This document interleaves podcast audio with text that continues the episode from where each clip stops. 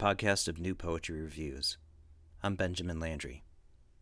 Taken down from the bookshelf today is Console by Colin Channer, published by FSG in July 2023.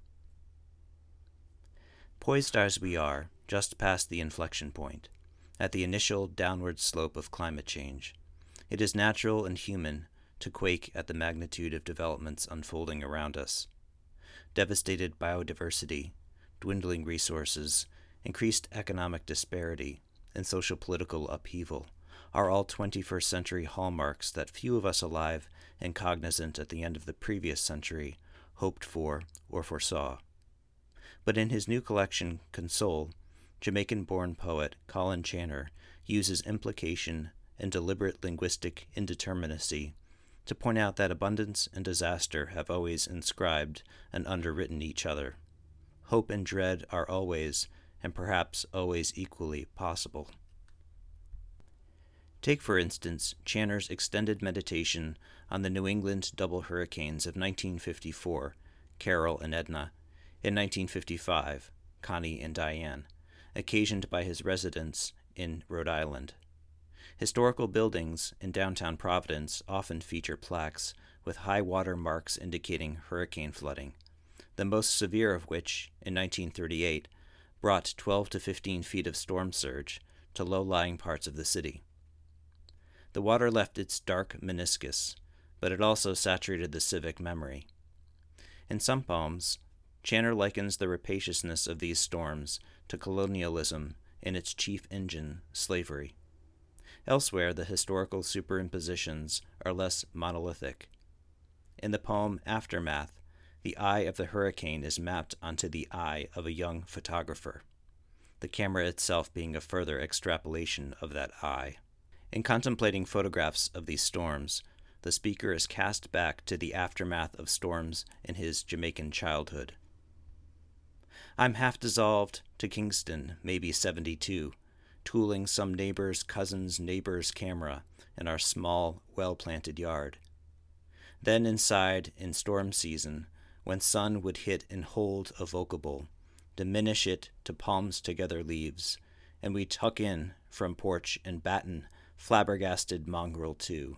No current, louvers tight as hatches, outside rumoring like war, caught water rationed, the candles for the duppy dem eked out, mine always at the ready ratchet knives.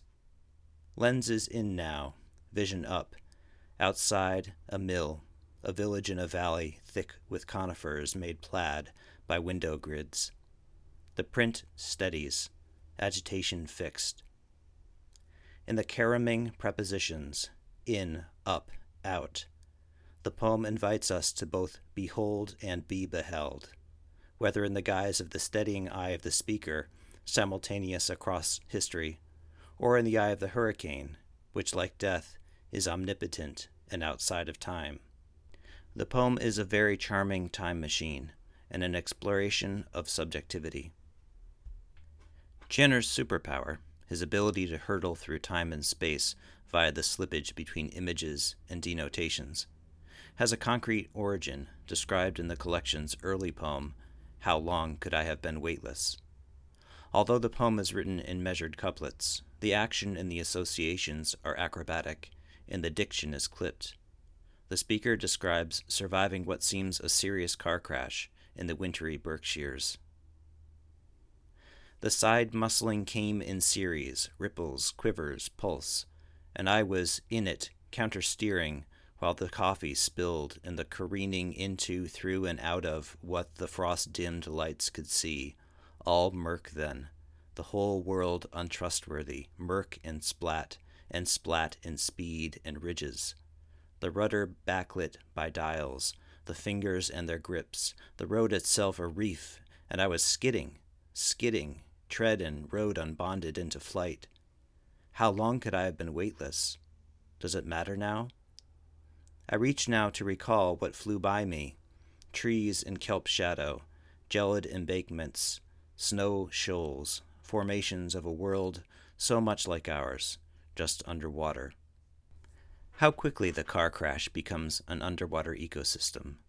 the whiplash weightlessness giving way to the calm, neutral buoyancy of the diver gliding over the wondrous reef, or a sailor skirting a bar.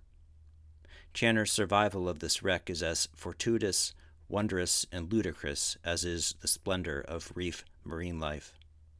Perhaps the undersea world emerges via loss of consciousness, but it seemed somehow waiting in the wings, from the term side muscling at the start of the scene, or what any New England winter driver would describe as fishtailing. This poem and many others in Console operate in like fashion by implication and euphemism. At root premise of the collection is the idea that poetry consoles by collapsing distances. As ultimately imperfect as they are, poetic language and images bring us as close as we can to capturing and effectively conveying experience, not only what happened, but how it felt to happen.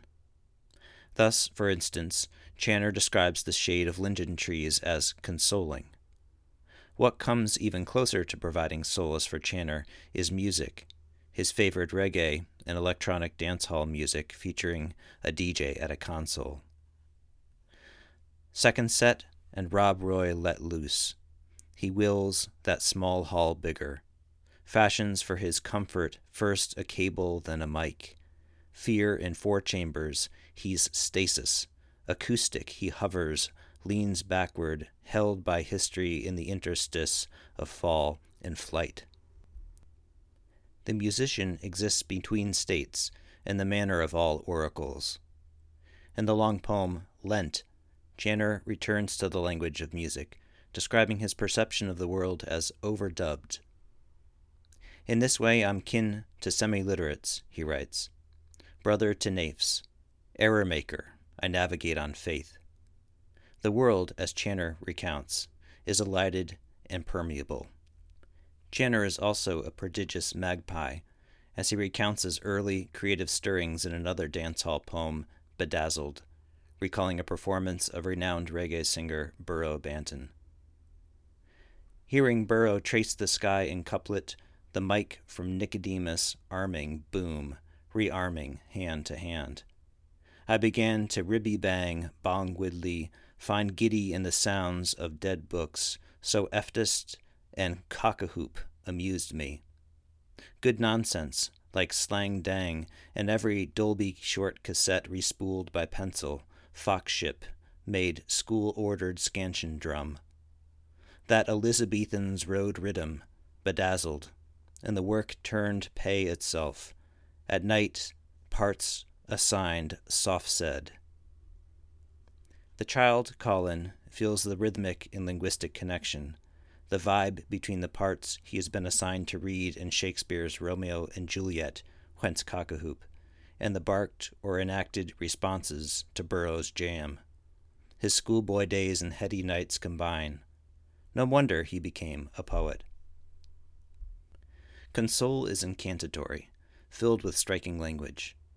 There are idylls and meditations and cries and memorable imagery. There are also some stunning lines. To be black where I live now is to bivouac. White is wilderness in all seasons, Channer writes in the poem Roots. He is wary and aware of America's racist rot.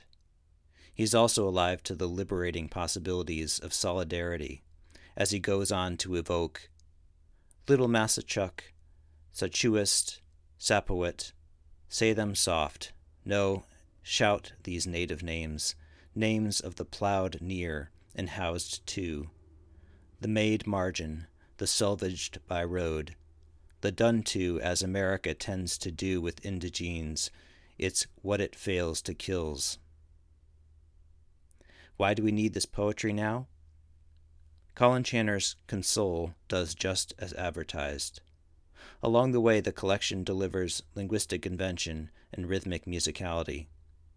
It reminds us that hope is as inevitable as disaster. I finished rereading Console on a day when smoke from Canadian wildfires blotted out the sun and made outdoor activities dangerous. Channer's unique lyricism sustained me, and I know that tomorrow the winds will shift. That's it for this episode of Verse Curious. Much gratitude to Deborah Siddell for our theme music, with production assistance from Ryan Miller. If you've enjoyed this episode, please subscribe, share, and consider donating via the button on the Verse Curious Red Circle homepage, with my thanks in advance. See you next time.